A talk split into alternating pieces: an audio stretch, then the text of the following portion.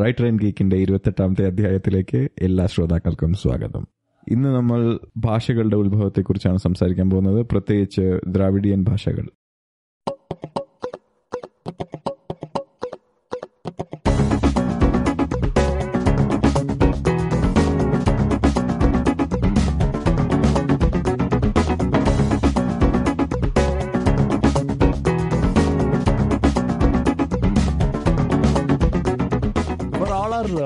Malayalam speaking listeners, what Vishnu just said is uh, this episode we're going to talk about the evolution of languages, especially the South Indian Dravidian languages. Of course, thanks for translating that for me. Oh, yeah, like uh, you couldn't do it. I don't know. I just uh, thought, you know, um, since there are so many languages in this world, and especially in India, uh, if you take any any small region as you travel through, the language keeps changing. That's the beauty of India, at least. Yeah, uh, I think uh, the boundaries are made uh, depending on linguistic dif- differences. Yeah, in India, the states are divided based on the uh, languages uh, mostly, uh, but there are certain common languages as well, and uh, some of these languages can be traced back to a common, um, you know, proto languages if we go back through history. That's what we're going to talk about today. So before we start, let's talk a little bit about how this language itself came into being.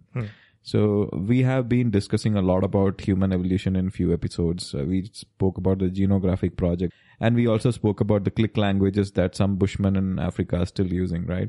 So those were the primitive kind of languages which came into existence. Um, there is no hardcore evidence for languages because it's not an easy field to study. So if you're looking at uh, the basic structure of animals and human beings, we have fossils and other uh, pieces of evidence which we can put together and understand the kind of life that we led. But because language was always spoken and there was not a written history of language until the Egyptians started, you know, scripting their hieroglyphics uh, maybe around 5000 years ago, we do not know how this language evolved uh, just because there is no written history. So it's more about speculations and um, you know kind of uh, tracing back the human anatomy and trying to understand when we started developing vocal cords uh, that were capable of speech. So the current theory is that we uh, human beings started communicating in primitive kind of languages um around a hundred thousand years ago. That is when a single being had this mutation which um, helped them in developing a part of their brain which was essential in communication. And in those early stages, the speech was not as complex as it is. So if you look at the uh, life of a human being 100,000 years ago, he was mainly a hun- hunter and gatherer, right? So it was a uh, it was a time in which humans were mostly under danger from various natural uh, calamities and even animals and predators and all that. Language would have been primarily uh, used to warn others of dangers. So that's how it started, uh, so, or to inform the group about uh, finding food or you know a lot of animals to hunt on. So that's how the languages would have started until later at a stage when humans started you know developing tools and uh, other equipments for hunting. Each of these tools would have been given a name by one single individual. Okay, they would have just chosen a random word to uh, you know uh, mention about that tool and that would have been shared by all the others in the group and that's how slowly the word started developing in language I've got like two things to uh, talk about right now. First is uh, so languages are pretty recent. If you say that uh, primitive humans started talking prob- in like simple languages over like 10,000, uh, 100,000 years ago. So it's comparatively pretty recent. And uh, another thing is, yeah, language came out of a necessity. It was not like, you know, they, were, they just made it and they're like, hey, we can use it to communicate. It was, it came out of a necessity because they wanted to warn or like inform people about stuff. yeah the theory of evolution like you know survival of the fittest also fits here because the ones who started having this knowledge of lang- uh, language like communication like warning the others of the dangers those are the ones who could survive some kind of peril right so naturally the ones who uh, moved forward with their generations uh, were the ones who had this capability of developing a language and communicating effectively with other human beings. So evolution and this uh, survival of the fittest theory also fits here. So unless you know how to communicate, you cannot warn you, you know other uh, mates from your same group. So whoever were good in communication, they could survive through the peril. I think the same applies even now. yes, especially in uh, today's society, it does. Yes. Um, so a little bit about languages. There are over uh, six thousand five hundred languages in the world, wow. but um, more than half of the people in the world speak only the first major twenty languages. So there are a lot of languages which are dying out. There was a time when it was dying out at a rate of one every fourteen minutes or something like that. So what? because uh, there are ve- um many isolated languages which have very few people who speak them right for example there's a language called manx i think it's called manx in isle of isle of man which is a small island right next to the great britain The where the TT happens. yes the? Yeah. race happens the most dangerous race in the world. Oh, they had their own separate language. they had their own separate language they don't have speed limits in, on their roads so there are so many interesting things about it and Good to know. yeah and this language um, actually was almost extinct back in the 60s i suppose. Uh, now there are maybe around few tens of people who are speaking maybe around 70 people who speak. This was as a result of uh, a project to revive the language but otherwise it would have just died out. So there are a lo- lot of such languages which are dying out in various parts of the world. In india itself we had 780 languages when we got independence but in the Oh, past 50 years 200 of them have died out and in the coming years it will die out even more because if you look at the urbanization thing right um, there are people migrating from their states to these metropolitan cities where basically the language is english hindi or something like that. So majorly it is english these days because it's like a glo- common global language. And what happens in such cases um, you are being you- you are going away from your root. Your next generation not, doesn't necessarily speak your uh, native language. And also if there is an intermixing of uh, you know linguistic classes. Like someone gets married to a person who speaks some other language they always find a common language to communicate. Yeah, it's mostly English uh, Hmm. over here in India. so the next generation grows up listening to english. So what happens is that they're they just kind of uh, lose the track of the basic native language that they were supposed to actually learn. So that's that's how languages become extinct so the number of languages are coming down i think it will go down even further Yeah, uh, as of now, I think uh, in India, like around 120 languages are recognized yeah to be like you know. Of course. And in the world, um, the most number of speakers are for Mandarin language, almost a billion people. Second is Spa- Spanish, 470 million, around maybe half a billion people. Third uh, place comes to English, Wow. which has around four, 360 but most of the people have this misconception that English is the most spoken language in the world. Yeah, that is because of, uh, I, I think it's mainly because of the IT revolution where we are mostly using English. But other than that, uh, English is not the mostly widely spoken And language. and the funny thing is, uh, when it comes to India, we have this notion that you know you have to learn English no matter what. But there are like a lot of countries like France, France, Spain, and all that. Russia. Russia, even uh, China, man, they learn only like Mandarin and Ca- Cantonese. They don't find the need to like learn English. Yeah, mostly the learning, the need to learn English have happened after this globalization, right? So for few people, they feel that having one single language which unites the entire world is the kind of a solution which will prevent, you know, a lot of miscommunication and it helps in having a common platform across the world for people to communicate. But coming to that is a difficult thing because who's going to give up their native language? Like if you decide as English to be your global language, are we ready to give up our la- native languages of Mm, let's say so. Malayalam, Hindi, or Tamil or Kannada or whatever it is? Not really. The, most of the changes which happen, like you uh, leave your native language and start uh, learning some other language, it's because of the adjustments you have to make Yeah. when, once you move to a new place or you're like depending on the situation you're surrounded by. But uh, I think voluntarily no one would do that. Yeah, I, and it's not required because basically your language is deeply rooted in your culture. It reflects a lot of lot about where you have come, where your generations have come from. So, uh, I don't think killing, Yeah. killing of a language is a thing because It's your identity. yeah, it's your identity, and there is a lot of history to your language which has evolved and which teaches you a lot about how life was in those times. So I think one language for all doesn't, uh, you know, really make sense. It's good to have a common language, Hmm. but not at the expense of your own languages. Yeah. That's what I feel. So yeah. So this is a brief about how the language's origin, but uh, coming a little bit towards our side where we are from, we are from basically from the south southern part of India, and um, there are majorly four languages uh, which are called as the Dravidian languages. Hmm. Our native language, which I just spoke some time back, is Malayalam, which is relatively new language if you compare to the other three languages. And the three other languages are Kannada, Telugu, and Tamil. And I mean, most of them pronounce tam, Tamil as Tamil, which is not true. Not And the- Tamil. yeah, it's not the correct way of saying. Though we write it as Tamil in English, it's Tamil. So Tamil, you have yeah. that ra sound which comes towards the end, which is absent in many other languages. Yeah, even uh, Malayalam has that ra sound. Yeah. Malayalam has that. So Malayalis can actually say Tamil, Rishi. just like uh, Ra, Tamilian, uh, uh, the people from Tamil Nadu can. And uh, it's Tamil, Kannada, and Telugu. Telugu. Yeah. Telugu is actually Telugu. No, it's No, it's, it's Telugu. Telugu, I think it's a it's a misconception towards uh, Kerala side that people think it is Telugu or something Uh-huh, like that. okay, it's okay. it's not that. So, um, so these are the four major languages.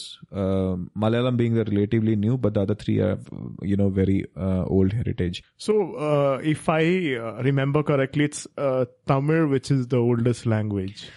That is again a controversial subject. Uh, you know, as a result of my research that I did for a few days. Um, yes, even I thought Tamil was the most uh, earliest language uh, until recently. Okay, so you said it's controversial. Will it land us on, in some kind of trouble? It shouldn't because if people are open-minded, they should not have a problem accepting. then go things. ahead. Yeah. And uh, yeah, so talking about this first language, right? So before any of these three languages, uh, I'm not talking about Malayalam at this point because relatively a new language, but there are uh, there are again controversies, uh, you know, related to that where people claim that it has roots uh, much much before what Yeah, it actually is. So um, talking about three languages.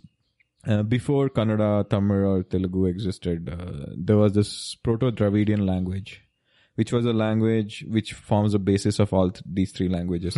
And all three of these um, kind of independently evolved from uh, each other. So you cannot say that, you know what, Tamil was the first language and Kannada and Telugu came from it, or Telugu was the first language and Ka- Kannada and Tamil came. All of these had um, a bit of independent, though they share a lot of common words. Like the word for milk is halu in uh, Kannada. Same is same is called pal in Tamil and Malayalam. So a lot of similar words are there. That doesn't mean that that is mostly because of intermingling of people and trade and all that stuff. So you kind of borrow different words from different places and it goes through a set of evolution of its own. That doesn't necessarily mean one language is actually evolved from the other. so it shows that all these three languages had one uh, one common language behind it. Like it evolved from the same uh, place. Right. So this common language was mostly spoken uh, in the Deccan region, Okay. uh, sometime around maybe 2000, roughly 2,500 years ago. So, Wow. uh, also a part of Harappa uh, and Mohenjo-daro uh, culture as well. Um, you'll be surprised to know that Dravidian languages are not just restricted to the southern part of India. There are parts of there are certain Dravidian languages which are spoken in western part of Pakistan as well. What? Yeah, because the way you classify these languages, right? Uh, so it's not based on okay, this language is spoken in this region, so it becomes uh, let's say Dravidian or Aryan or whatever it is. It's based on tracing them back to the original Proto-Dravidian language and finding the you know related syll- syllables and words and alphabets and stuff. So there are different Dravidian, but even more uh, language. There are, I think there are seventy-two Dravidian languages which are known Wow. uh, as of today, which includes these four major languages, but those are not the only ones. Okay, so Okay, there is okay. a, I think there is another misconception that you know only these four are the Dravidian languages, but no, there are others which are spoken in part of parts of Pakistan, some in uh, you know um, uh, northeast, and some part of Orissa and all that. Even in some other countries like Sri Lanka and Southeast Asia as well. Sri Lanka is still believable because it's close. Mm-hmm. So what you're trying to say is the people who spoke this uh, Dravidian language, they have migrated to like a lot of other places, and it has led to expanding the like uh, the reach of these languages. Yeah, migration is one part of it. Yes, it has a it has been migration as well, but there is also one other thing to be considered. It is the trade that used to happen between India and Oh, other yeah. countries, right? So I'll come to a, very interesting thing about how trading had an influence of our languages. I mean by our languages, I mean the Dravidian languages in other part of the world. I'll, there are there are some uh, interesting studies on that.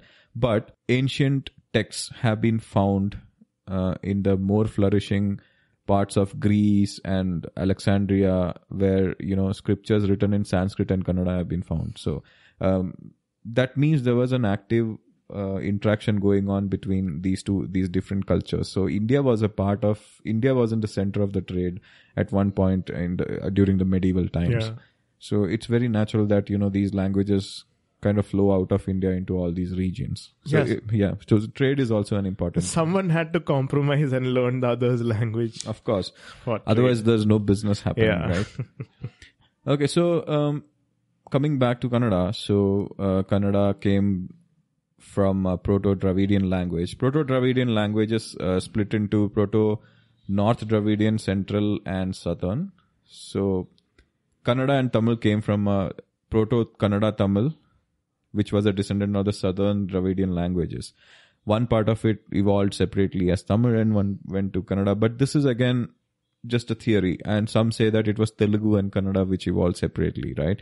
Because Kannada and Telugu share the almost the same script and there's so many words which are similar. Even Tamil shares the same. The evidence for Kannada being a very old, old language exists. So we have uh, certain scripts and uh, certain stone engravings which have Kannada words dating back to like, you know, third and second century BC. wow. So that is even before the time of Christ. And um, Kannada language uh, is basically divided into three. One is the old Kannada called Hale Kannada, which is the Kannada term for old Kannada, which lasted from 450 to 1200 AD. Then you have the middle Kannada, Nadu Kannada, as uh, said in Kannada, which is see all these words. I think we can kind of understand because we know Malayalam. Malayalam, The- yeah. These are all the similar words which are being shared. So Nadu in Malayalam also means Middle. middle. I'm sure in Tamil also it's the same. I'm not sure about Telugu, but in Kannada it's the same. So th- there is something that is common, right? And then there is a modern Kannada which is from 1700s to the present. Hale Kannada is what evolved into Telugu and Kannada is uh, another theory. the speculation. Speculation yeah, again. Because if you look at Telugu and Kannada, they kind of share the s- same script as I mentioned earlier. Um, there is also a little bit of a Jainism influence to Kannada as well because uh, Jainism was flourishing in this part of the country during the medieval times and pre-medieval times. And there is a theory that the daughter of Rishabh Deva, who was the first Tirthankara, her name was Brahmi. She was the one who invented Kannada alphabets. This Okay. is this is again a theory. So um, there are, you know, certain studies which are in support of this because there are some of the Jain texts which have Kannada languages, which are in Kannada languages, and Kannada was flourishing at that time, around the time of Christ. So like in the um, few centuries before and after BC. So this is what we know about Kannada from India. But during studies, th- there were certain very interesting things that uh, that came into picture. Um, looking at the culture of other Country. countries like Greece and Alexandria. So um, there is a place in Alexandria where uh, there is an etching done on a stone wall. There's a Kannada word Urali, which is etched in a wall in, Okay. in a place in Alexandria. Urali means uh, in the village, which is a Kannada word again. yeah, Halli. And that was a place where uh, around fourth uh, during Alexander's time there was a, there were around uh, a lot of uh, ancient scriptures lit- written in palm leaves were burnt and destroyed by accident. Many of these palm leaves were written in Kannada, Old Kannada, and Sanskrit. So wow. that means even at that time there was an in Kannada influence in those regions, which was like the Middle East and Mesopotamia eh, area. And another very interesting thing was that there is a Greek play called Sharit. I think it's pronounced Sharitan Mi- Mime. I don't know actually how it hmm. is pronounced. Sharitian Mime, uh, or something like that. Let's let's just uh, call it Sharitan Mime for the ease of Sure, uh, you sure, know sure. saying. which is a which is a Greek play, which is a story about a Greek lady. Her name is Sheridan. So the story goes something like this, where uh, is either either stolen or she's uh, sold to a kingdom in India, which is at the shore of Arabian Sea, Indian Ocean, Arabian Sea. And in the play, though it is written in Greek, the king of the land and the subject, his subjects speak a special uh, language which is not understood by anyone in Greece, which is uh, completely a different script, and the, uh, the language itself is different in the play. And scholars have been able to identify that language containing many many kannada words Wow. so they say they the entire entire story happens in india so it's like uh, this lady is stolen and she is put into a temple a moon temple where she uh, she she's uh, given a position of priestess. Her brother and a, a court joker jester, Jester. they both go to you know uh, rescue her out of this con- country. They reach there and they try to you know escape and all that. That's what the story is about. Her brother kind of you know serves wine uh, which is spiked. Okay. um, in that section of the play where there is a line uh, which goes something like this which the king is saying koncha madhu patra ke haki Madhu. so this in modern kannada translates to something like can you pour a little uh, wine into my cup roughly so Yeah. that is what it is it's really amazing that you know um, there was this kannada influence uh, in that play and there are some people who say it's not kannada it was tulu and some say it is malayalam but yeah then again you can have as many theories It's a. Dravidian language. Of course. And the story, uh, they say, was set in an area around uh, southern Karnataka shore, seashore side. Okay. So um, that's how this language influenced us. And there are other references as well from history where uh, you have heard of Pliny the Elder, Pliny or Pliny, I think. No idea. Let's say Pliny. He was one of the um, gener- generals in the army during the Roman ages. He, in his memoirs, he's written about a river called Netravati Hmm. and place called Mangalore. Wow. So these are the places which were in the world map at that point. So uh, we have this notion that the first foreign person who came to India is Vasco da Gama, Mm-hmm. but that's not the case actually. See, Vasco da Gama came very recently. Yeah. But if you look at the Christian influence and Hmm. even the Islamic influence uh, in India, that happened much before that. Yeah, That- So that means someone from Europe has to uh, had come before that. I think even in the in Vasco da Gama's time, they knew that India existed. It's Yeah, not yeah, that yeah. they were thinking the first European came or something like that.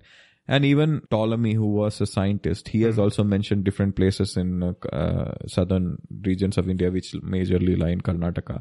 And the story which I was mentioning earlier, the charlatan mime, the analysis of the language that was used um, kind of puts the region where the story was taking place around a region between Karwar and Kanhangad. And Kanhangad, if you know, is a place in Kerala, Kerala. which was very close to my college where I studied. I have many friends who are living in Kanhangad. So uh, it's really mind blowing that, you know, such a small uh, region of uh, southern India can have such an influence in a Greek uh, play. So Yay, we are in history. we are in history, which was which was like which was mind blowing fact for me. Hmm, It's wow. something that I never knew, and I think many of us han- can be proud about this fact as well. Um, so Kannada evolved throughout the ages, and um, a great deal of um, you know literature came out during this time. So one of the earliest literary work is Kaviraja Marga, uh, and the poetry is called Kappe Arabhata. So a lot of such uh, historical documents exist, which was written in Kannada, which started around 5th century AD. That's when written Kannada came in the, came in as a part of uh, literature. Um, also, one of the major contributions to the language was um, in the form of Carnatic music. Oh yeah. So Carnatic music is uh, the classical music of southern India. So most of the kirtans and uh, most of the songs are written in Kannada. So Purandara Dasa was uh, the one who composed a lot of Carnatic songs, especially, and he he- wrote all of these songs in Kannada language. It's even said that he wrote about a quarter million songs during his Quarter million. lifetime. Imagine how many songs you need to write in a day see, for that. Uh, person, if he lives for like uh, hundred years, it would be around like thirty-five thousand days. and I'm sure that he didn't start writing at the age of five. Yeah, or he- I don't know. Let's say like fifteen, Hmm. and he lived for like seventy years, eighty years. Yeah. That'll give him like 65 years. That's it. Yeah, I know you have learned uh, a little bit of Carnatic. I have learned as well. Mine is even less than yours. You have heard of this raga called Maya Malava Gaula, which is the first language that is being taught when you learn Carnatic music. First raga. First raga, yeah. Yeah. I think it's the 15th raga or something. Purandara Dasa. 14th. 15th. 15th. Maybe, I maybe it's debatable. I don't know. We can check later. Uh, that raga was, um, you know, invented by Purandara Dasa. So this man is a legend. He is a legend. Who can create a quarter of a million songs? I don't know. By the way, you know Yesudas, right? hmm He has sung around uh, 70,000 songs. 70,000, that should be a record, uh, right? In the whole world. Probably, yeah. And um, by the late ninth, 9th century, uh, Kannada was spoken from Godavari to Kaveri region. So that's like part of Maharashtra all the way Karnataka to some parts of Tamil Nadu as well. Yeah, so this is uh, basically how Kannada evolved, and uh, during the late 17th century to present is when it took up its current form and um, filled up the region which we now call Karnataka. But my most interesting discovery was the connection in the with the Greek uh, play and that- Kannada. that- Kannada. I I'd never like even imagine like something of that sort would happen. Anyway, uh, yeah. So what we have learnt is like you know Kannada, Telugu, and Tamil have a lot of things in common. Yes. Even with Malayalam Malayalam, but uh, Malayalam is like a little bit different because it's recent and it it has its own uh, writing and all that, which is quite different from the other three. In fact, Malayalam has the most number of alphabets than any other language. yeah, it was it was actually very tough to learn. because the all of number of uh, syllables and uh, all that are much more than any other language Hmm. is what it is anyway we will be continuing this discussion just for the sake of time let's uh, put a pause here but we'll take it up in the coming episodes and discuss probably more about kannada and other languages uh, other dravidian languages and eventually move out of india as well okay, Shubhadinam. Nanny.